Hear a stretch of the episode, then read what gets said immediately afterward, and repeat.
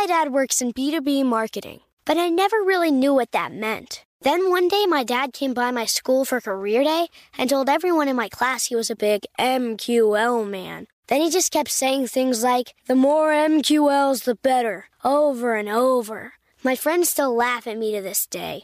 I think it means marketing qualified lead. One thing's for sure I'll be known as the MQL man's kid for the rest of my days. Why couldn't you just be a fireman or a lawyer? Why? You ruined my life, Dad.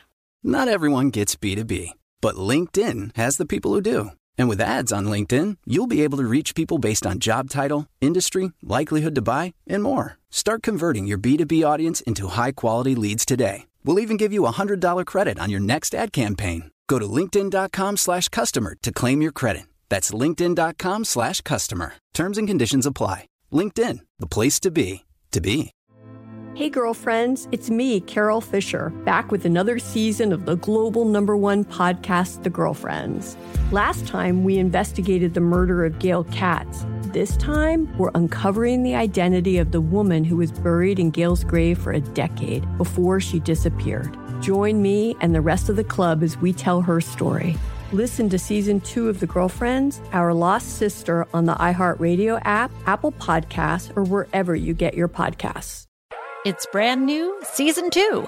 I'm Marisa Thalberg. And I'm Stephen Wolf Bedeta, and we're excited to be back having bigger, bolder, and always real conversations. Straight from the C suite front lines of marketing, media, and more. We have great friends joining from people you may know, like Wilmer Valderrama and Bobby Berk. And people you'll want to know. So grab a coffee or, hey, even an Aperol Spritz and come join us on America's number one podcast network, iHeart. Listen to brand new on the iHeart Radio app, Apple Podcasts, or wherever you get your podcasts.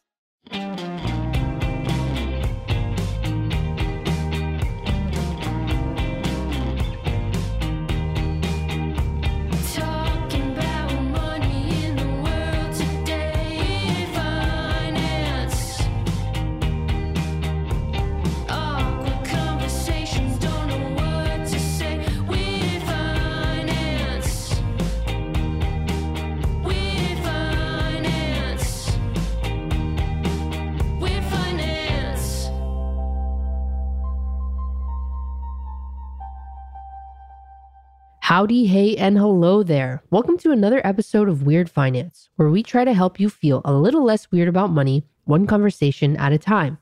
I am your host, Paco De Leon, and on this week's episode, I'm chatting with Darren Robinson. Risk is abstract. Our minds not only struggle with imagining it, we also grapple with calculating the probability of reward. I think I have a strong appetite for risk, and the people I tend to surround myself with do too.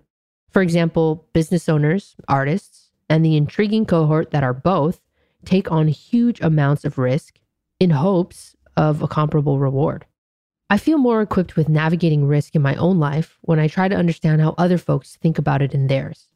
This is why I wanted to chat with Darren Robinson. He's an artist, specifically a guitarist, and he's pretty all in when it comes to the very risky game of investing in crypto. I want to be clear this is not an episode promoting crypto as an investment. It's me following my own curiosity and trying to understand why something as seemingly boring as digital currency and blockchain technology has captivated so many folks outside of the world of finance. Please enjoy my conversation with Darren.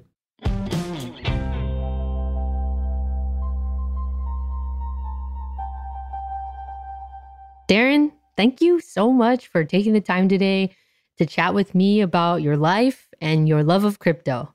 Ahoy. I am honored to be here. Thank you for having me. I was really intrigued and I really wanted to talk to you mostly about two aspects of who you are.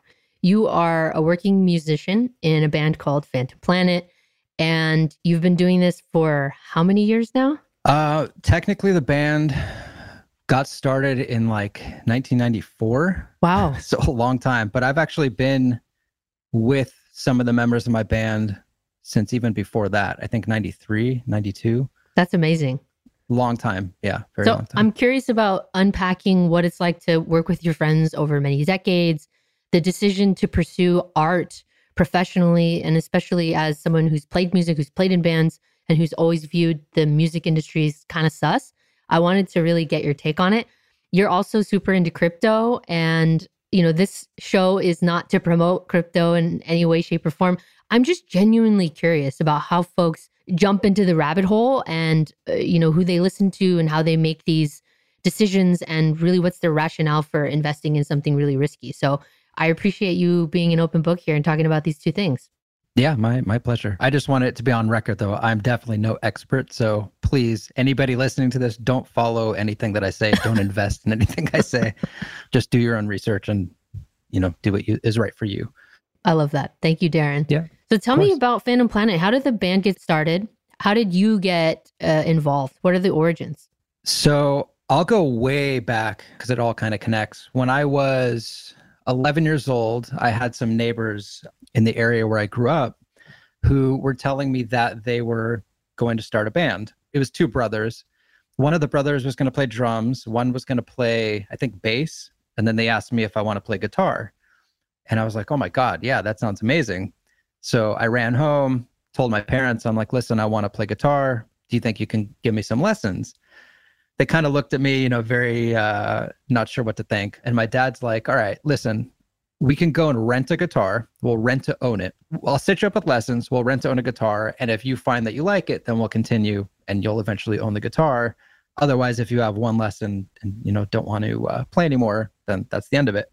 So literally the next day we planned out a lesson. I found a guitar teacher in West LA and I started playing. And the funniest part is that the other guys never started a band. So 11 years old, I started playing guitar, became obsessed. It wasn't too long after that that my cousin, his name is Simon Helberg. Some people would know him from now from the TV show The Big Bang Theory. He's a pretty big time actor. He does very well, but he's also a really good musician. And the two of us used to play when I was younger. And eventually, after playing for so many years, he invited me to go to his good friend's house, Jason Schwartzman.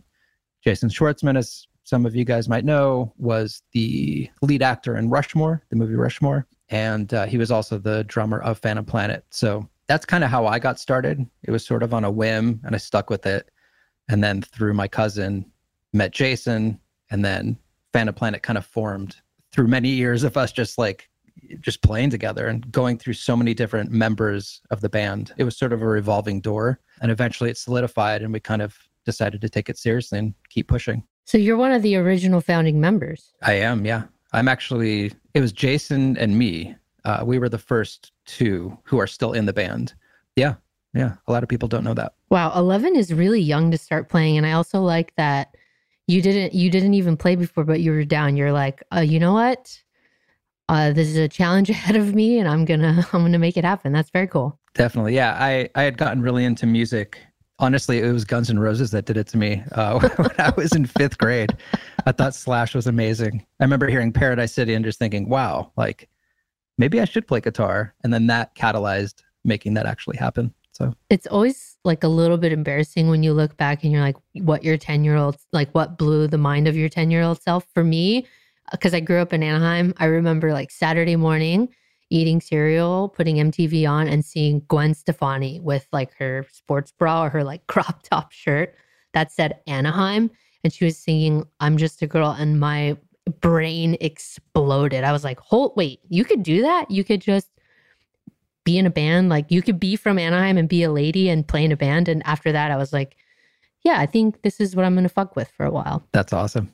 How old were you guys when Phantom Planet started to take off? Tell me about like that roller coaster. And I'm sure the, you know, California getting onto the OC had a lot to do with that. What was that roller coaster ride like? In the beginning, we had a show. Uh, it was at the the Dragonfly. I don't know if it's still there or not, but it's on like Santa Monica and Vine, somewhere around that area. Yeah. I don't remember exactly, but we had that show. I think when we were 17. So we had just been playing for a little bit of time, doing exactly what you said, playing in the garage, trying to really figure out how to be in a band because none of us had really been in a band together or with other people. So we're trying to figure it all out. We got this show at the Dragonfly through a manager, if if I remember this correctly, a manager that we had who was just kind of a friend at the time. But the stipulation with us playing was this is a 21 and over gig. So you have to play it and then you have to get the hell out. Like we weren't allowed to stay in, we had to just leave. So we did that. played the show. It went well, you know, for I didn't know what I was doing, so like none of us really did. But you know, there were mess ups all over the place, but that general energy was there. And afterwards, we found out that there was this guy named Dan Field, who was a manager uh, at the time. He still is a manager, and uh, he took interest in us. And so we ended up meeting with him, and he ended up getting us set up with one of his friends, whose name is Lee Popa. And this guy literally put us through a band boot camp. I remember a summer came around. I don't remember if it was 95, 96, 97, maybe, maybe even 98, truthfully. But he put us through a band boot camp. We would play for eight hours a day, like five days a week, I think it was. Wow. Full time job. It was a full time job. Yeah. Not getting paid, but just kind of learning the ropes and, and like really trying to feel what it was like to be in a band and to just to grow, you know. Eventually we did that. We made some demos with Lee Popa. And then our manager sent those to someone he knew at Geffen Records. And they heard it, they had us come in, and we got signed. So that was sort of how it all started, which was, man, Geffen Records at the time, just for those who don't know, it was like Aerosmith, Nirvana, I think Sonic Youth was on there, tons of huge bands. And that was sort of like a dream for all of us collectively is to be on that specific record label. Hopefully that answers your question. That does. Now I need to know when you were I'm sure you were elated and I'm sure you were excited. What what did navigating the financial side of a record deal look like at that age? so confusing honestly. I i personally i can only speak for myself really but i had no idea what was going on. Thankfully with our manager he was a good dude really good guy. He wasn't there just to like steal money from us as happens to a lot of people but he had connections to lawyers and things like that. So i didn't per- i couldn't tell you what financially what was going on but i knew that it was sound. Like we had since we were all so young at the time we had our parents involved. Okay. just so they were there during some of the meetings. Hmm so it all felt very safe at the time. Yeah i, I couldn't tell you the other financials. I really don't know. What do your parents do or what did they do if they're retired? my dad is retired. He used to be a bail bondsman for many many years. He kind of fell into that because my mom's stepdad uh, owned a business. So my dad ended up working for him. And my mom was and still is a teacher's aide. So nothing in the entertainment world none of them play music. They don't act nothing like that. What was their take on you, you know, going for it, getting a record deal and pursuing music? honestly they were really supportive. You know some parents i know probably would have been like oh you have to go to college you have to learn this you have to learn that they were very supportive and they uh, i guess kind of trusted that i knew what i was doing even though i was young and dumb but it definitely felt like at the time that was what i wanted to do and focus all my attention on so yeah they were just supportive of it I love music. I wouldn't be the person I am today if I didn't fuck around with music for, you know, m- several hours during my developmental years. And if I go too long today as an adult, if I go too long a period without playing and writing, I just start to feel weird and I feel irritated. And that's when I'm like, oh, yeah, you should do that thing that makes you feel like a like yourself. And I also notice when I'm really anxious about something, if I just grab the guitar and I sing, I immediately feel a million times better. So that's been a godsend to have that little like hack, you know, that little shortcut in life to immediately like calm my nervous system and just make me feel regular. So I love music, but I've always thought the business side was like super sus. And especially watching, because the music industry to me has always been the one that gets its ass kicked with new technologies, right? So we go from vinyl to tapes, tapes to CDs, CDs to Napster, Napster to streaming. And now we have all these other mediums following, right? We have actors like Sydney Sweeney talking about how the heyday of being an actor, that's all gone now because of streaming. Favorite people's favorite shows and movies are being pulled from platforms on a regular basis because of all the payments with streaming. You know, uh, streaming platforms don't want to pay these residuals. Now they're shaping content so that there is no back end. But I'm really curious like, did you ever, do you have the same feeling that the business side of music is super sus, or was it just a wonderful experience for you? And so you're just like, whatever. Before I answer that question, I just want to give you a little credit because if it's not to my, if I'm not mistaken, you didn't you write and sing the theme song of your podcast? I sure did. That's so cool. Um, because it's a really cool song. So Thank you. kudos to you for that. Yeah, definitely. So Wait, look, let me I- wait before we Yeah. move on. You know, I worked with Sure. Jenna and Andrew on that. You know, they're my Yeah. collaborative partners for many many years. I've been playing music with Jenna since we we were 15, and I continue to collaborate with her. And you know, my job is to have a harebrained idea, and their job is to help me bring it together. So I just want to give credit where credit's Definitely. due. is that are you is that going to be are you going to keep that in the podcast? Yeah, Okay, awesome. Yeah. uh, yeah. Jenna and Andrew are some of my very good friends as well. Some of the two of the most genuine people I've ever met in my entire life. I wouldn't know you if if not for them. So, yeah. Shout out Parker's. Yeah. So, do I think the music industry is sus? I definitely do. Pretty much always did. It's very confusing to me the way things. It's all very political. The way things get. You know, like if you want to be on radio, sometimes bands have to do this thing called payola. So they end up paying out a radio station of, you know a big bag of money, and then they get played. Wait, isn't that illegal? It is illegal. I I'm not saying we've ever done it. Clearly, we haven't. Otherwise, we would be on the radio, and we're really not that much. But it still happens, even though it's illegal, is what you're saying. Absolutely. How naive Absolutely. of me. Yeah. oh, that definitely, definitely happens. Yeah. I mean, things have changed a lot since we were kids. You know, like when we were 18 is when we first got signed. And I'm not going to name names, but dealing with certain A&R people and heads of companies and things like that.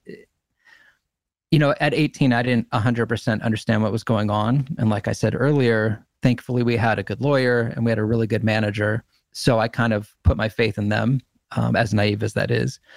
But yeah, I, I always thought things were very sus. It kind of reminds me of like the way I, you hear models getting treated a certain way in the modeling industry, you hear actors getting treated a certain way. It's very similar in the music world. So yeah, the, things are very sus. There's no doubt about it. I love the art. I hate the business. And I mean, so with that, you know, you've been a working musician for several decades now, lots of experience. Again, roller coaster ride. I just want to know what's your advice for folks who are looking to pursue music professionally? that's kind of a tough question these days just because you know in the past i would say practice a lot write as much music as possible uh, and then play as many shows as you can. But these days things are so different. The whole paradigm has shifted. Um, so i guess it would be the same thing you know write a lot of music write from the heart. Don't try to write hit singles you know like you should do what comes from the heart the only thing that I, I guess I would advise these days is like, you know, if you have Instagram or TikTok or any social media, I hate to say it because it drives me crazy, but that's how people are getting noticed noticed these days. It's not really being on a record label, it's just getting exposure and consistency and at least that's what it seems like, you know? Yeah, I like that you say the word consistency because I've always, not always, I've, I would say over the last like five, seven years, I've re- really been questioning this idea of consistency in art and consistency in quality, where I really am starting to believe that as long as you're consistent, eventually you'll find your audience. And now with TikTok this day and age, you can't, I mean, a record deal is nice, but there's plenty of ways that musicians and creators can make a living outside of having like a, a third party, like a, a record label. I think maybe that's naive of me. But even in my own work, I notice like, okay, if I just send out an email every Wednesday, everybody expects it. It- It's like, yeah, the consistency is such a powerful force. And then I think about it in terms of music too. It's like, I'll hear a Justin Bieber song or somebody who maybe I don't really gravitate towards their music. I'll hear it one time. And then over the course of a summer, it will be bludgeoned into my ear ears and into my dome. And by the end of that summer, I'm like, huh, I kind of like that song. And it just makes me wonders like how much consistency plays into our ideas of like what is quality and, and what do we like and all that stuff. So I think it's great advice, Darren. Yeah. Well, thank you. I appreciate that. All right, I want to shift the conversation now. Unless you have anything else you want to talk about in terms of music, I really want to ask you how you got into crypto. Okay, a good question. I have no other music related stuff to discuss, but happy to answer any questions.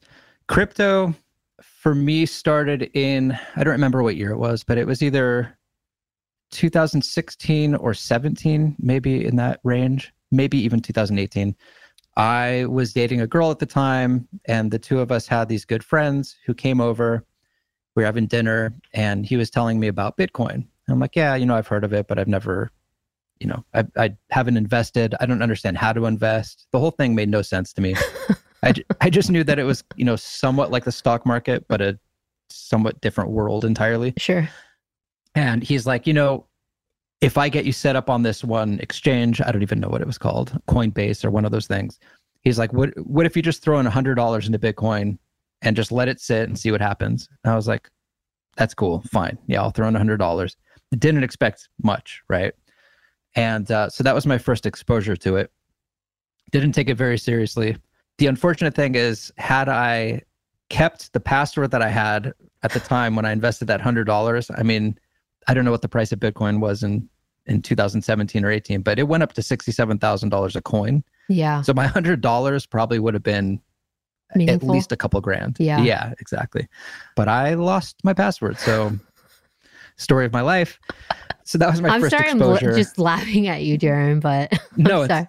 you. I laugh at myself. Trust me. Like uh, it's, it is what it is, and I'm sure at some point, as I learn more and more about crypto, I feel like I'm invested now in some pretty serious coins that I think will do well. Okay. F- fingers crossed. So hopefully down the line, I'll I'll make up for the for losing that password.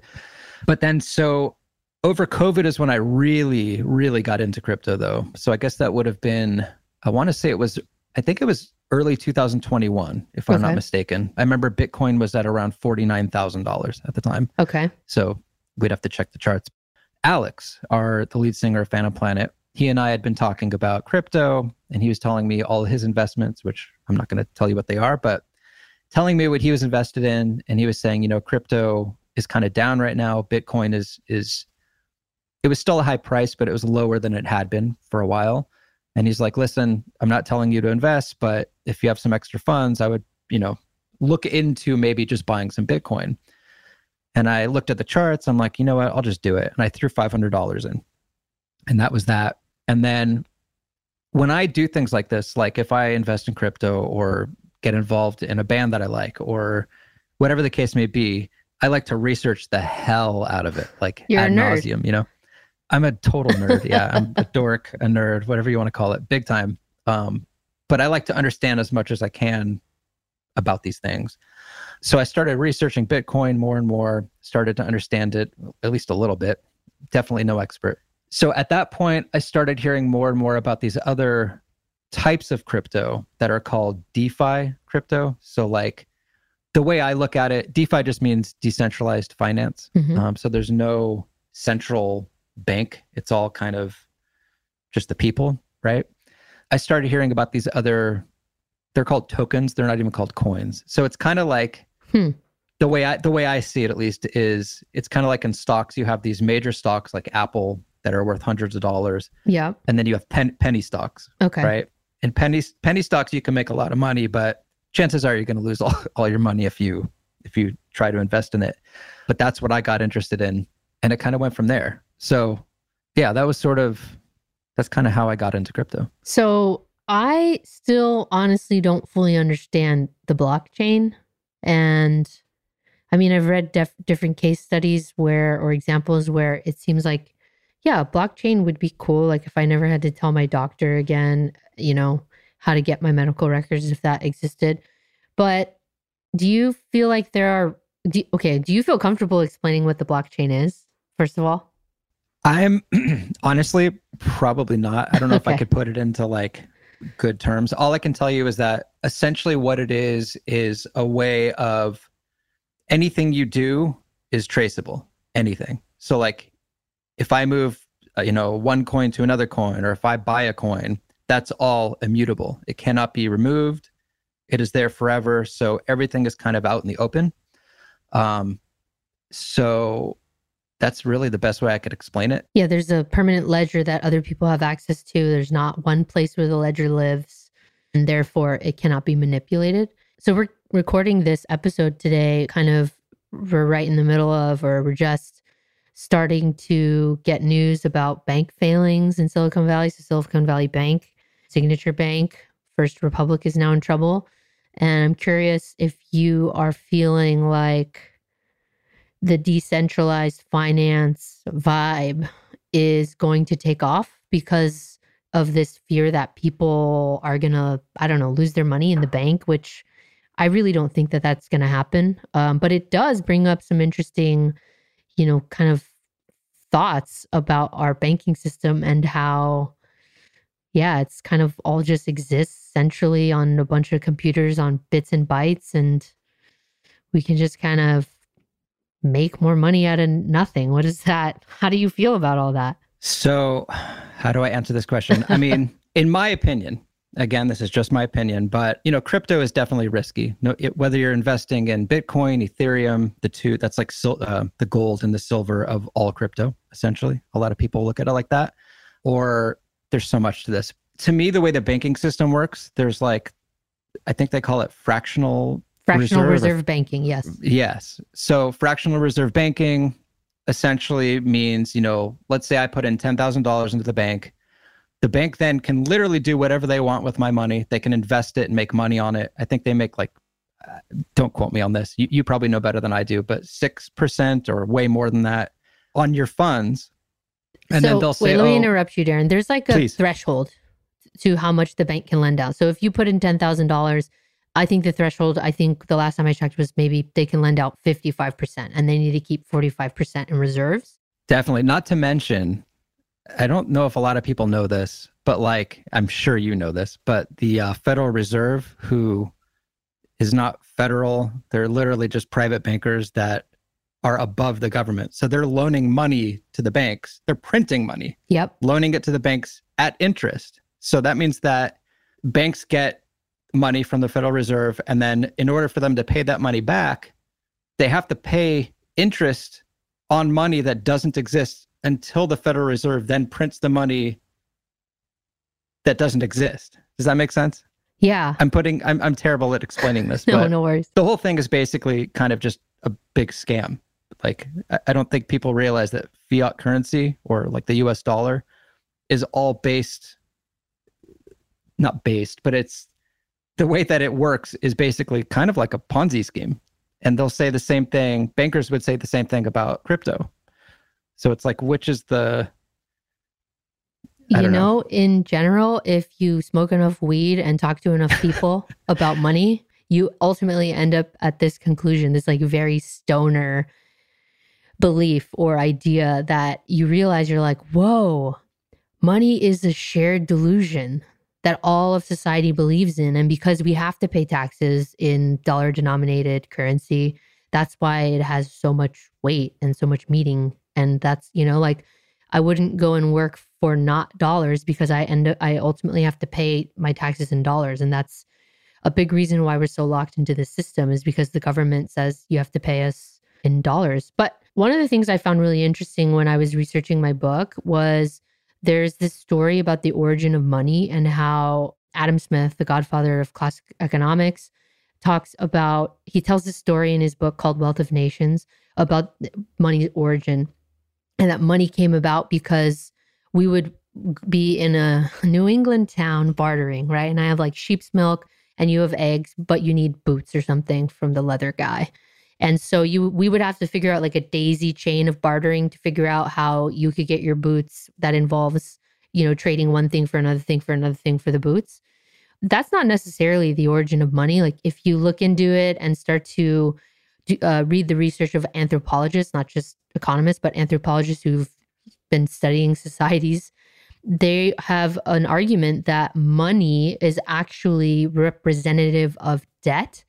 And it and so before instead of doing this daisy chain of bartering, you would just say to the leather guy, like, I owe you, I can't even remember what we originally said you had eggs. I owe you 20 eggs. And then that leather guy would go around trading the IOU 20 eggs. And then eventually those IOUs became money. And so I even think really unpacking that and understanding that the money was never or it was never about barter and those it was really about the like it was about debt and a way to symbolize debt that's like an entirely t- different take on money which i think is really fascinating and really interesting i don't really have a question i just wanted to share that story with you No, that's I, I love learning and hearing about that stuff. I think it's absolutely fascinating. Definitely another way to to view money. right know?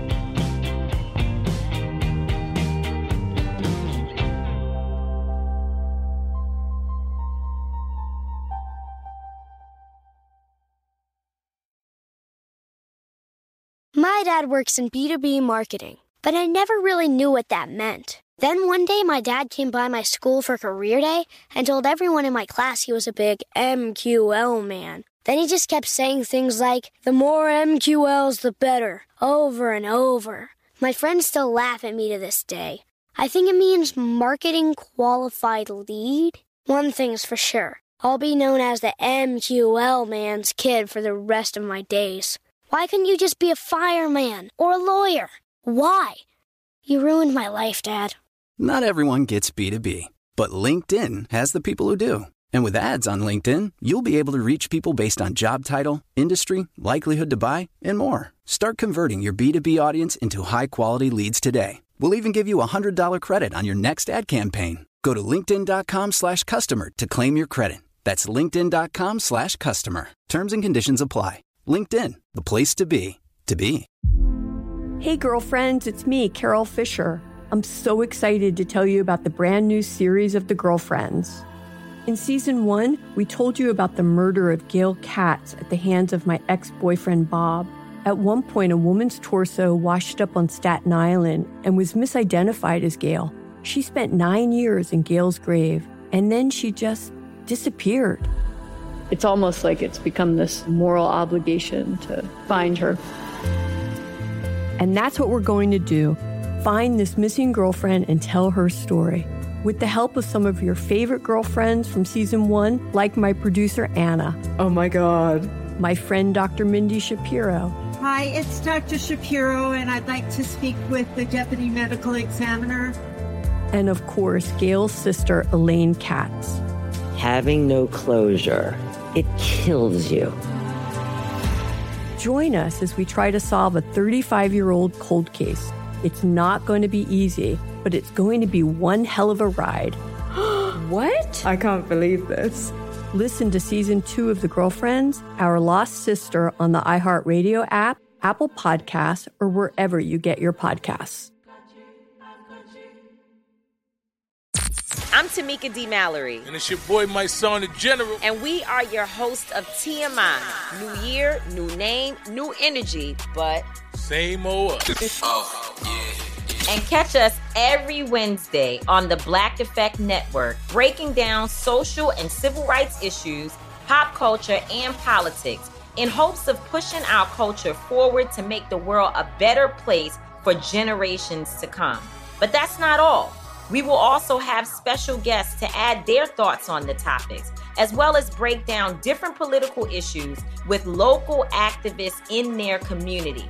If you like to be informed and to expand your thoughts, listen to TMI on the Black Effect Podcast Network, iHeartRadio app, Apple Podcasts, or wherever you get your podcasts. That's right. Miles, I'm so frustrated. I feel like by renting a house, I'm just throwing away money. I wish I could just buy a house and stop wasting my money. Hold on, Allie. Buying a house is a good option for people, but paying rent isn't throwing away money. Come on, you're full of it. How? Well, for starters, when you rent, you pay money and in exchange, you have a place to stay that is safe and warm. It isn't throwing money away. Hmm, I never thought about it like that.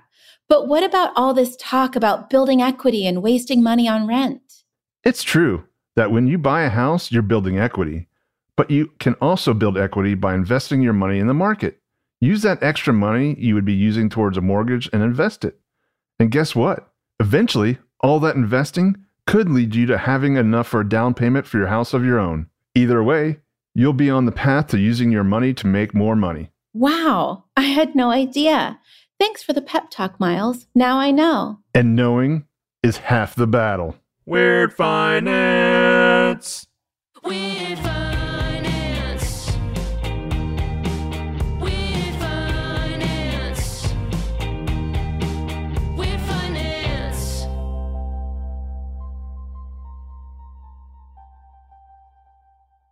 So, who are you like fanboying over right now from a crypto perspective? And just a disclaimer this is, we're not promoting, we're not saying buy this cryptocurrency. I'm genuinely just curious about Darren being a nerd about crypto and what he's what he's looking at these days. So I don't fanboy over any any people Okay. specifically, but in terms of cryptocurrency that I'm personally into, you know, I started off with DeFi stuff, kind of like SafeMoon. SafeMoon, by the way, oh my God, there, there's so much behind what what SafeMoon is. A lot of people think it's a scam because it actually did start off as a scam. That's a confirmed fact. The uh, head guy kicked out a bunch of people that were bad players, so to speak, or bad actors, as they call them. And now it's kind of you have factions within the crypto community debating whether or not this token is real or not real, or if it's going to be a rug pull. Uh, Right. rug pull just means they're taking the rug, all the fun, all the liquidity goes to zero, and you lose your money. So I know I'm not explaining too much what SafeMoon is here. Maybe we can talk more about that if you want to. But these days, what I'm fanboying over are the ISO 20022 tokens, coins, Okay. technically. What that is, I'll, I'll explain that as quickly as I can. So right now, the messaging system that we use, Mhm. like let's say, you know, one government wants to send another government a trillion dollars, right? They use a messaging system called Swift right now. Right. And Swift is, you know, it basically is saying like we're going to send, you know, a trillion dollars to the European whatever you call it, government or bank or whatever it is. But the liquidity isn't there. It's just a messaging service and then you send the funds later. Okay. Right? They have been having issues because in order for let's say the government, the US government sends money to Europe, like I was saying, you know, Swift would say it would be the message, the message going through saying we're going to send this much, and then like, you know, a week later or a week and a half later, then the funds go through and then they clear. Okay. Right. Like a wire. So it's very slow. Yeah. Like a wire, exactly. It's very slow. It's very expensive, and it's just antiquated. Sure. So there are tokens now, coins, cryptos that are involved in trying to fix that situation. And like, you know, there's Bitcoin, there's Ethereum, and then there's other, they call them altcoins.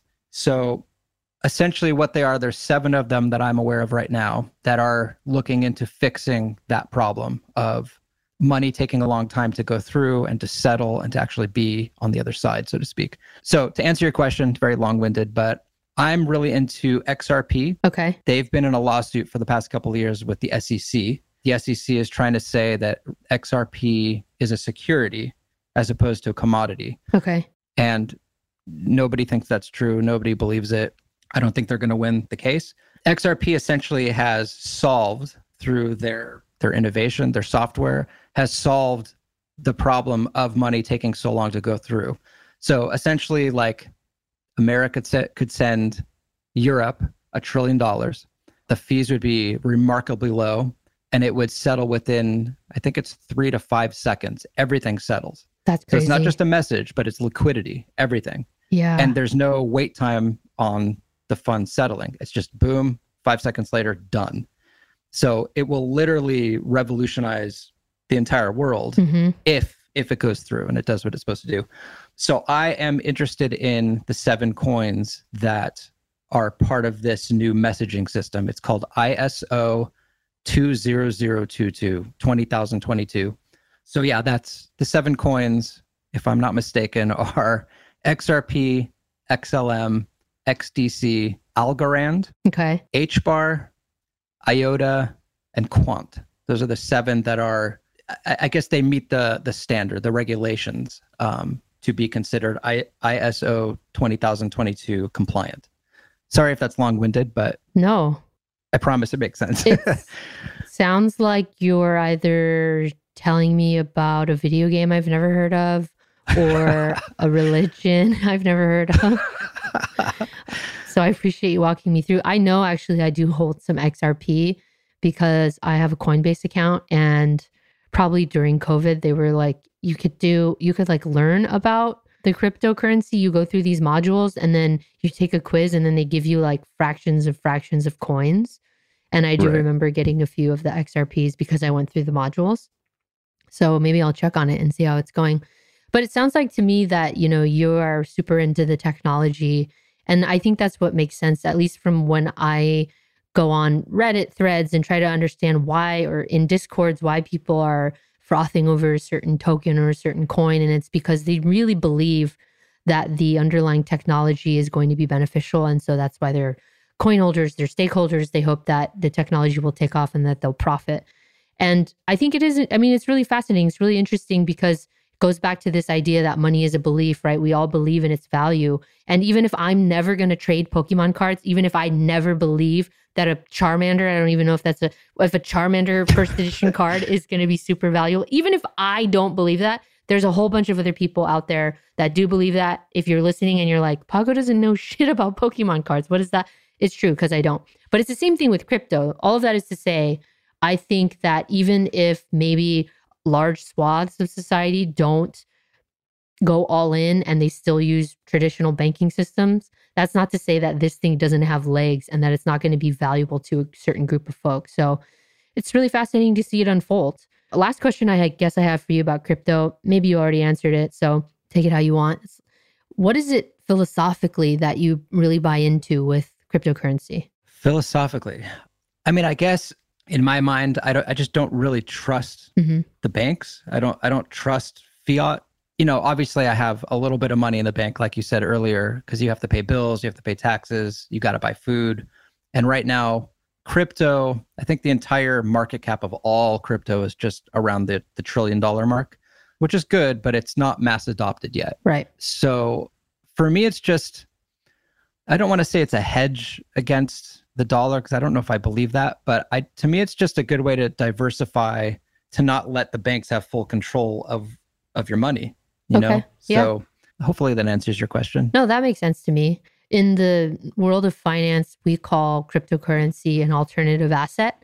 And it's just something that's alternative. It's not normal stocks and bonds and funds. It's something that exists a bit on the fringe and it's highly, highly volatile. We have no clue where it's going to go and what's going to happen to it. And truly, my participation has been very minimal.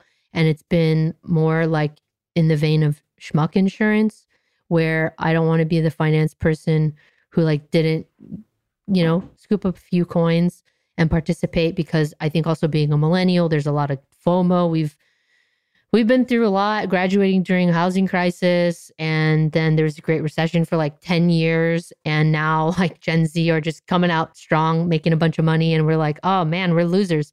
So I think that there's like a lot of FOMO. There's a lot of folks that believe that um, this is an opportunity to get in on the ground level at, uh, with something that's going to blow up. But again, that remains to be seen. I, I will say I, I definitely agree with you. The only thing to me that feels different about these seven coins that I just mentioned, and the reason why I'm interested in them, like XRP and things like that, they're so like Bitcoin is a store of value, Right. and I think it will eventually go way up. Obviously, not financial advice, just my opinion. But I'm into things like XRP, XLM, all these different ISO 20022 coins. The reason I'm into them though is because they're not just a store of value, but they have real world utility behind them. Sure. They're utility coins. So the utility that they have can literally change the paradigm that we're living in. Governments have been talking about using uh, CBDCs, central bank digital currencies. Essentially, it's like making fiat into digital form, kind of like crypto. Sure. Which could be a very bad idea if that actually happens because it's kind of like Big Brother. They can shut you off anytime Right. they want. And they're tracking everything. Yeah, they're tracking everything. It's just not we don't want that. Let's let's put it that way. We we really don't want that. So yeah, that's another reason why I've invested in some of these these tokens, coins. I appreciate you sharing your philosophies and your reasoning and, you know, like your journey with crypto. I accidentally bought an NFT that I didn't mean to buy. And a lot of it was because honestly, I wanted to experience using the wallets and I kind of wanted to find something to being a writer, I was looking for something to write about, and I was like, oh, partic- let me just see what this is all about. What is it like using the wallets? I gotta say, it was really frustrating. I hated it. There was a lot of me screaming at the computer, like, why aren't you working? and then I bought the wrong NFT, and then there was nowhere to go, right? Because it's decentralized. I could not write to a help desk and say, hey, I'm a big dum dum. I bought the wrong NFT because it's a string of letters and numbers uh, that you have to point your wallet to directly to make the purchase. I mean, I'll call that paying tuition, but I will also say that it did make me realize that philosophically, I really do like the idea of DeFi, but in practice, it's hard. It's really challenging. And I see the appeal of centralization. I, I do too. But going on what you're saying, the thing that I always keep in mind is that, again, this isn't a mass adopted thing yet. Crypto in general is not mass adopted. It's under 10% of the entire world uses crypto as we know it. I kind of see it, and I hope that I'm right. I'm, you know, I'm knocking on wood right now. To me, this feels like uh, in the early or late 90s, I guess it was mid mid 90s, late 90s, uh, just before the internet really turned into this like big thing where everybody was online. I feel like that's kind of where we are right now uh, with all of crypto. It's gotten a little easier since the past couple of years, but I think as it becomes more mass adopted, it's going to get easier and easier to buy. I think people will understand it on, on a much bigger level. And you brought up NFTs, which I think is a really good thing.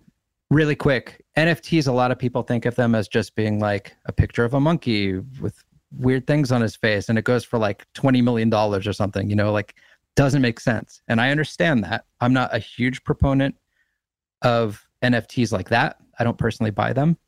But I do think NFTs will eventually have a much bigger purpose sure. um, than just being a picture or music or whatever the case may be. I think eventually it's going to be like storing the deed to your car is on this immutable contract. Like nobody can steal that from you because it's it's it's on the blockchain. You know, Yeah. the use case for NFTs will be way way more than just these weird images of things. You know, I like that idea of not having to worry about paper. me too, me too. Cool, Darren. Well, now I don't normally do this. I've done this in one other episode, but are there financial questions that you want to ask me? And if you don't have any, then you don't have any. I have so many. I off the top of my head, um, financial questions.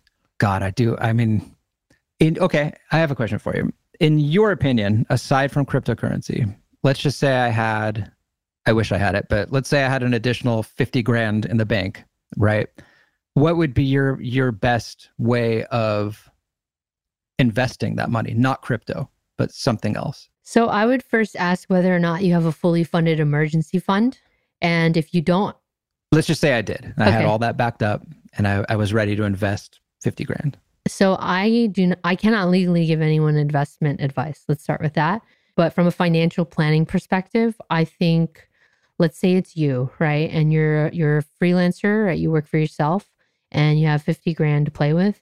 I would probably say does it make sense for you to take that and max out a retirement vehicle? So I would say taking what you can and putting it in, or taking the 5500 or I think $6,000 might be the limit and putting that towards your retirement in an IRA. I would even encourage you to say, "Hey, is can we use a different vehicle for retirement? Meaning, can we use like a SEP IRA with higher limits? Uh, how much you can put into a SEP is going to be dependent on how much you're paying yourself. So that's uh, something to negotiate. Another thing to be thinking about is can you set up a 401k plan? Like, especially if you're have your own business, an S corp or a loan out like an LLC, then maybe you can set up a 401k plan and then you can jam a lot of money in there because you can make an employer contribution and an employee contribution. So, kind of the first question is where does the money come from, right? If it's coming from business operations, can we jam it into a retirement account? That would be my first place to think of. The other thing, if it's not coming from business operations and it's coming like from an inheritance or something like that, then I would say, you know, depending on where it's where it comes from, I would probably advise someone to do something that's not that risky. I would say take the great majority of it and put it into a brokerage account, um, into some ETFs or some index funds, and take uh, the right size amount of risk. Uh, do you have any financial goals that you're trying to achieve in the future? And that could be in the next one year or five years or 10 years or 15 years or 30 years or 40 years, I would have to have a conversation with the person because what if they're like, my dream is to open up, I don't know, a brilliant business, a, a brilliant service that there's really a need and there's an opportunity there. Maybe it makes sense to take the risk. But yeah, boring index funds and ETFs. Sorry, Darren. Very safe, very safe. I like that. I'm just curious too. How do you feel about like, let's say, trying to think of how this would work. What if you found a place in the desert and it's two hundred fifty thousand dollars, and you decide to throw fifty grand as your down payment, which I think is twenty percent. My math is terrible. Let's just pretend that's twenty percent, right? Because I know if you put twenty percent down on a place, you don't have to pay a certain tax, right? It's 20% down. Yeah. That's the right 20%. Yeah. How do you feel about doing that and then either renting the place out full time? So you don't live there, but you rent it out through Airbnb or Verbo or whatever that's VRBO Yeah. to to then pay the place off. Play, pay Yeah. pay the place off. Yeah, yeah. I can't you're- talk today. You're renting it out, short term rentals to pay for the mortgage. There's a lot to unpack there. I don't Yeah, I don't know the market in the desert that well. I've had friends who started seven years ago. They were buying bombed out places, places real, real cheap, places for 30 grand. Uh doing the the demos, you know, and then renting it out short term and then ultimately selling it. They've made a lot of money. I've seen a lot of people enter the market since then. And I am curious about how much longer the demand will be for short term rentals. I'm curious about whether or not it's a saturated market. I'm curious about how legislation is being adopted quite regularly to make it harder to profit off of short term rent- rentals. I am curious about how many people who are like me no longer using Airbnbs. Um, if I can avoid ever using an Airbnb again, I will. And I'll probably only use it for like a family reunion type trip where there's a whole bunch of us and it's about being close, it's about togetherness. Otherwise, I don't like Airbnbs anymore because after 10 years or so of them not having to make money, they finally need to make money. Their investors are like, hmm, that would be cool if you guys made money. So the pricing is changing. One, two, again, the saturation of the market is happening. So that's changing the economics. And yeah, it just, when I look at, especially if it's like me and my partner, if it's me and Jen going to a place, I would much rather pay for a hotel because there's so much there that's not going to go wrong. I think that could go wrong at an Airbnb and it's generally a pain in the ass. So knowing the market, understanding the risks are important. I like the philosophy behind taking the money and using it to, and putting it into an asset. Right? An asset is something that puts money into your pocket either because it's valuable and you can sell it or it creates a revenue stream. I like that idea. However, the one other piece about Airbnbs that we need to really be critical about is what is this influx of short term rentals doing to the housing crisis that we're currently in? I believe that it's exacerbating it and that it's probably not the most ethical thing to do. And I'm really sorry to say that. But, you know, there's a lot of things that we don't do that's that, or a lot of things we do that's unethical, like buying a computer and thinking about the parts and how it's mined from precious resources and frankly the child labor or the slave labor that goes behind making a computer right? I'm still going to buy a computer i'm still going to use a computer. So there's a lot of different ways to unpack this and that was very long-winded That was an amazing response, though. Like very, very well thought out response. Uh, a lot of stuff I've never, I've never even considered before. So, damn.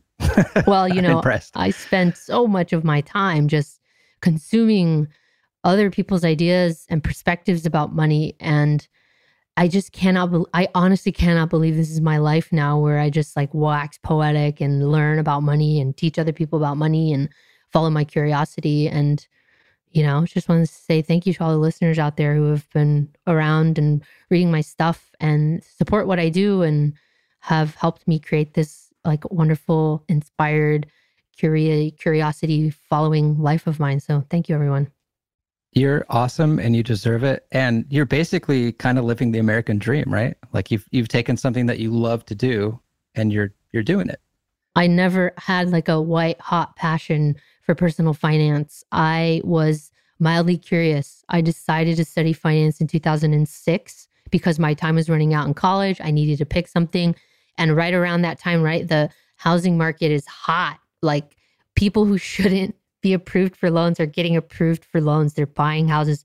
All so many people are profiting.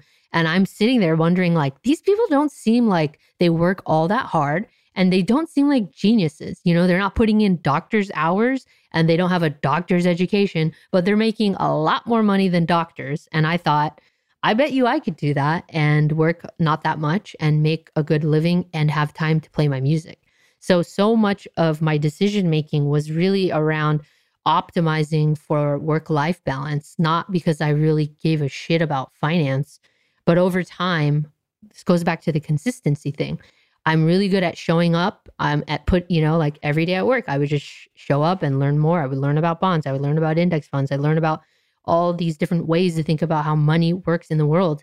And this is just what happens when you do that every day. It's like you go down some funny paths, I think. And I was I mean, it is it is such an emotional topic. It is a fascinating topic, but I think it's taken me years to really appreciate that and to allow myself to to move past some of the more boring aspects of it to really find my place, to find a lane and to find like a unique perspective of just all this shit through my lens, you know?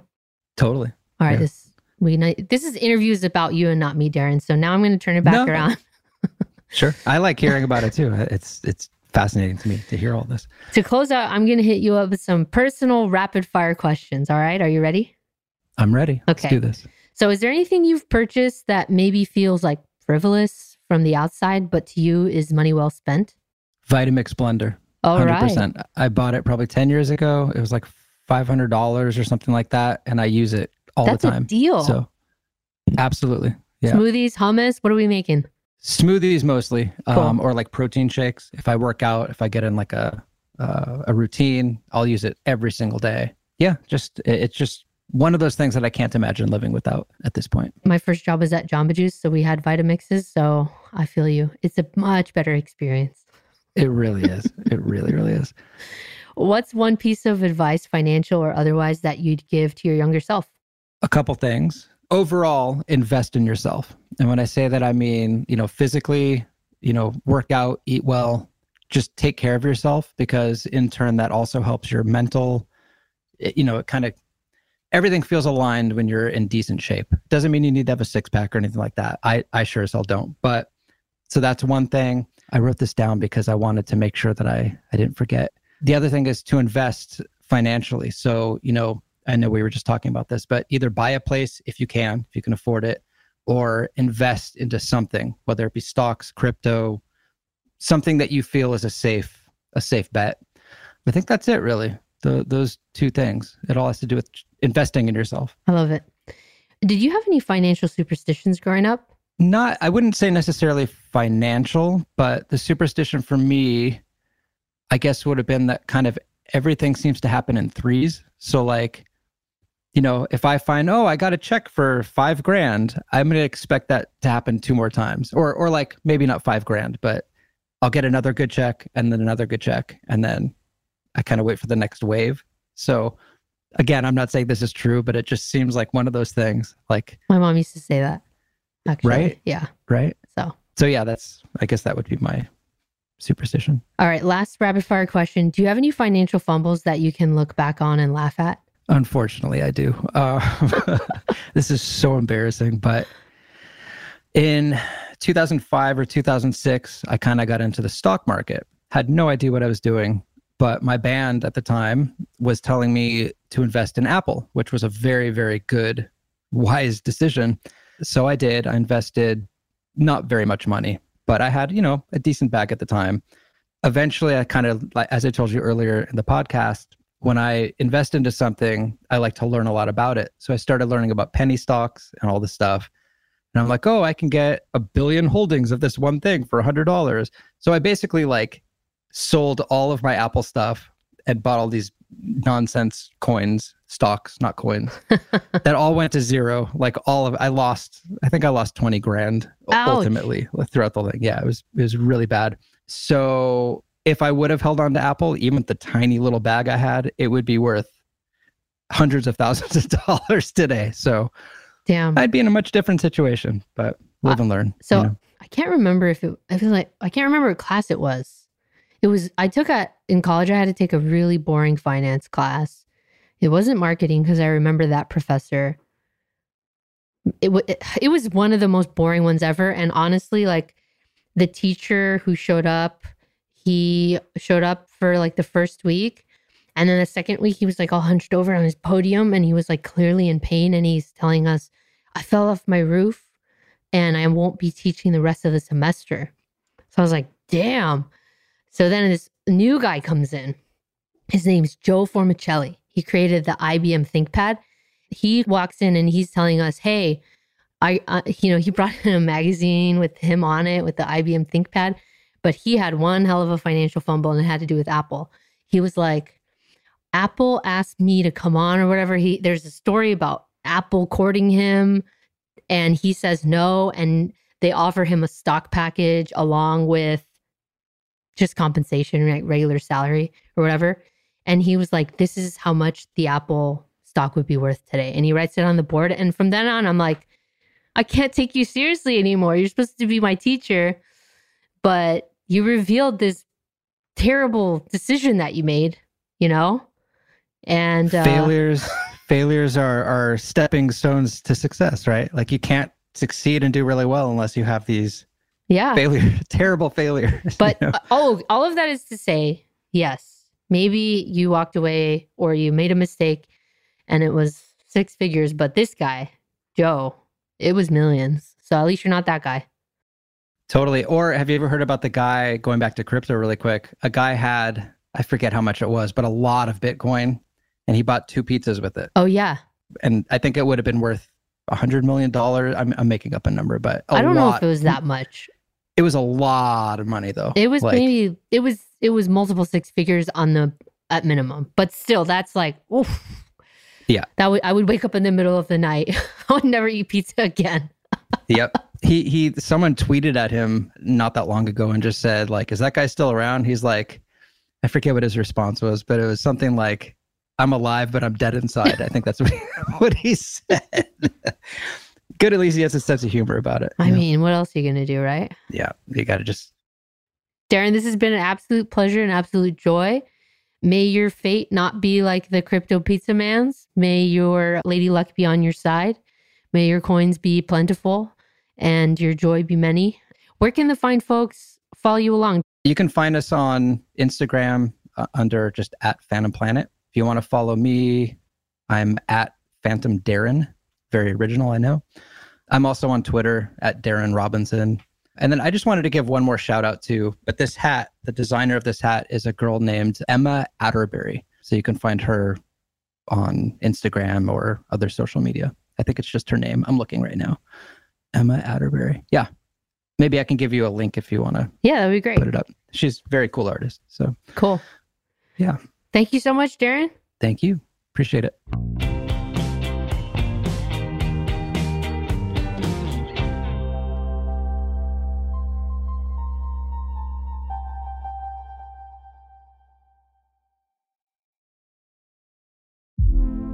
Hey, girlfriends, it's me, Carol Fisher. I'm so excited to tell you about the brand new series of The Girlfriends.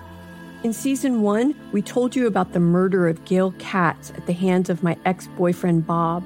At one point, a woman's torso washed up on Staten Island and was misidentified as Gail. She spent nine years in Gail's grave, and then she just disappeared.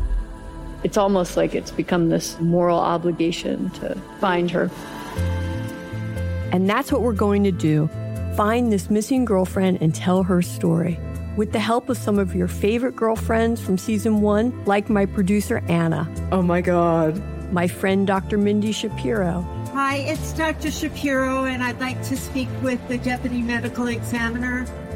And of course, Gail's sister Elaine Katz. Having no closure, it kills you. Join us as we try to solve a 35 year old cold case. It's not going to be easy, but it's going to be one hell of a ride. what? I can't believe this. Listen to season two of The Girlfriends, Our Lost Sister on the iHeartRadio app, Apple Podcasts, or wherever you get your podcasts. I'm Tamika D. Mallory. And it's your boy, Mysonne, the General. And we are your host of TMI. New year, new name, new energy, but Same old.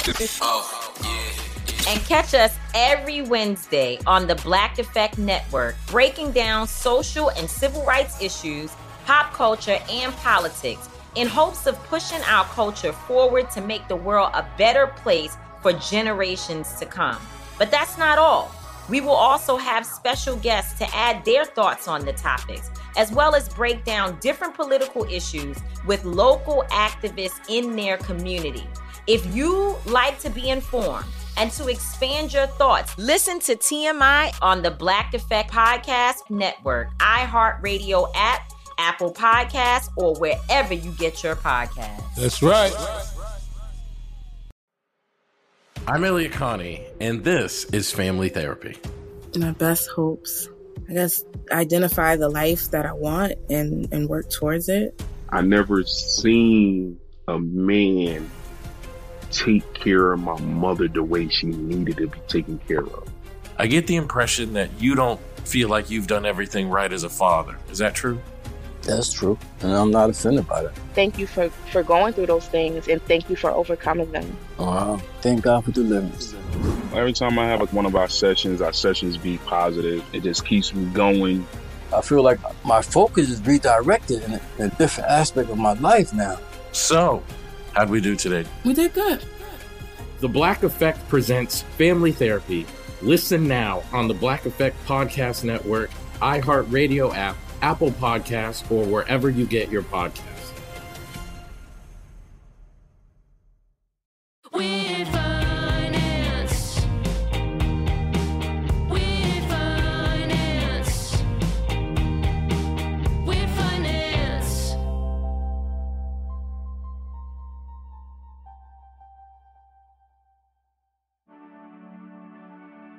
And now it's time for the economic update with financial astrologer Susan Gidel. Susan is our resident economic cosmonaut that does what many humans have done before us for thousands of years. She looks to the stars to better understand our economic present and to predict our financial futures.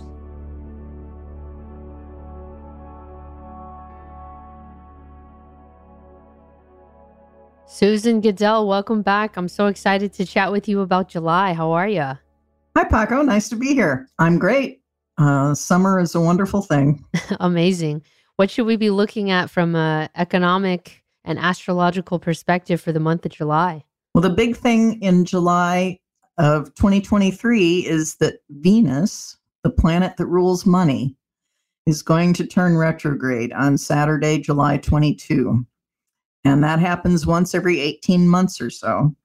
And so Venus retrograde is a time for us to all review, like you do in any retrograde, RE retrograde, review, review your money and finances. While Venus is retrograde through September 3, so six weeks.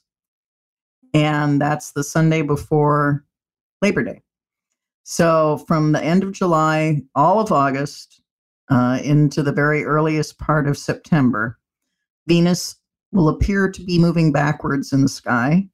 And so it's a time to just chill on financial matters and but there are ways that you can use it to your advantage too. Okay, what should we do?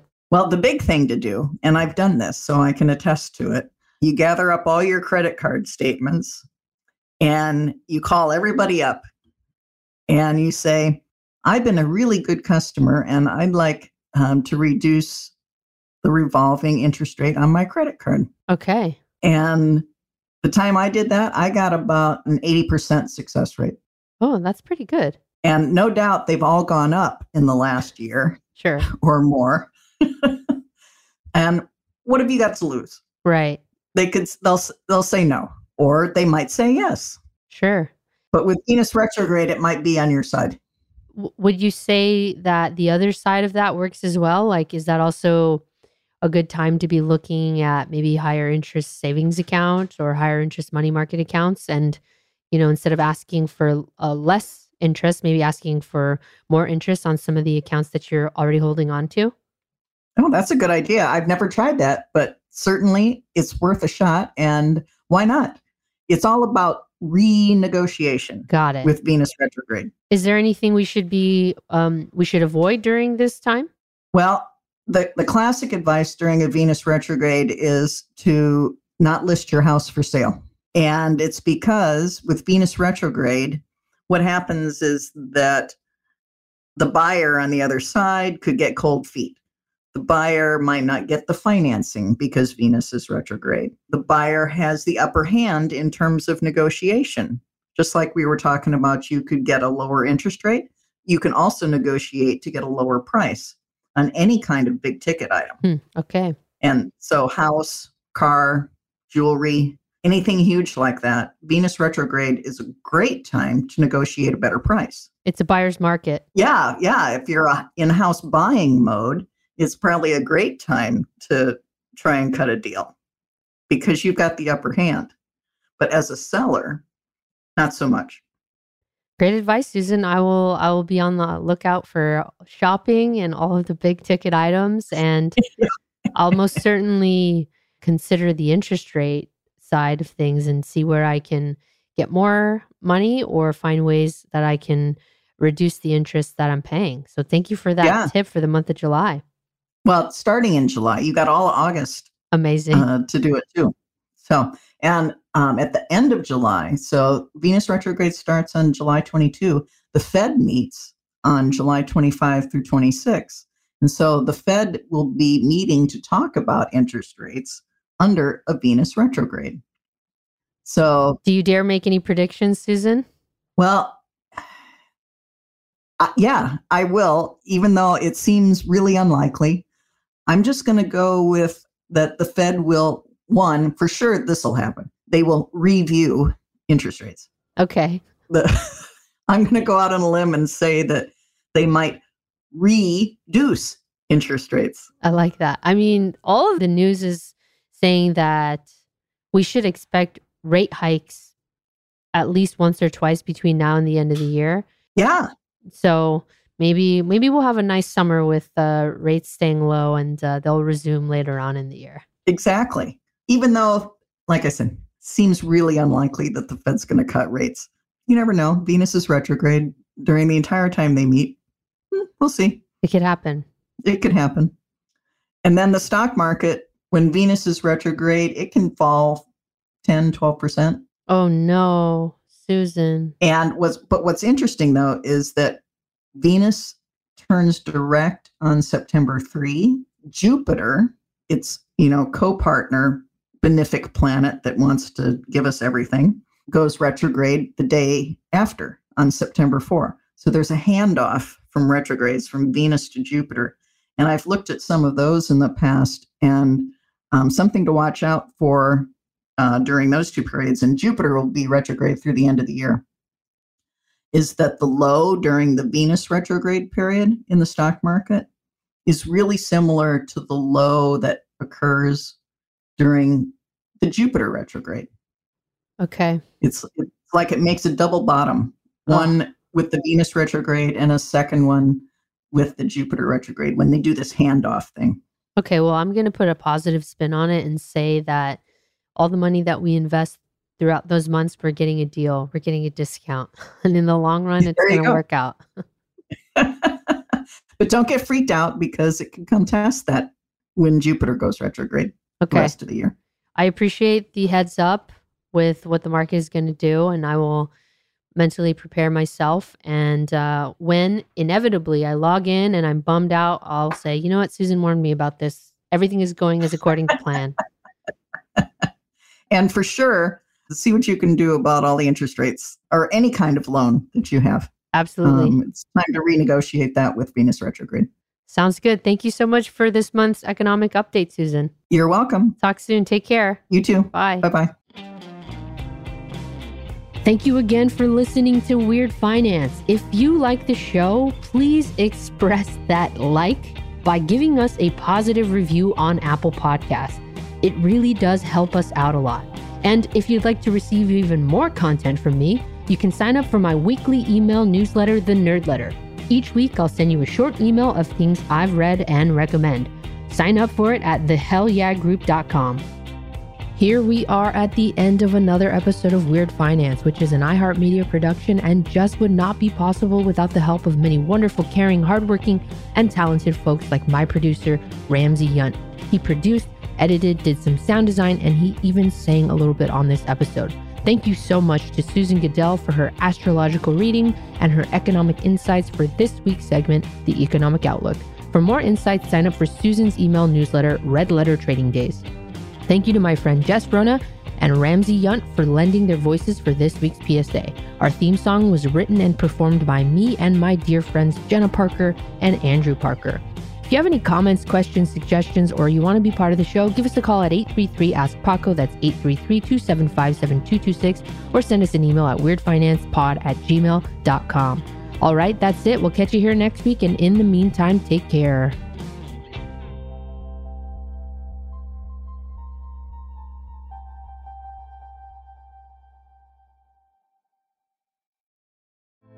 Hey, girlfriends, it's me, Carol Fisher, back with another season of the global number one podcast, The Girlfriends.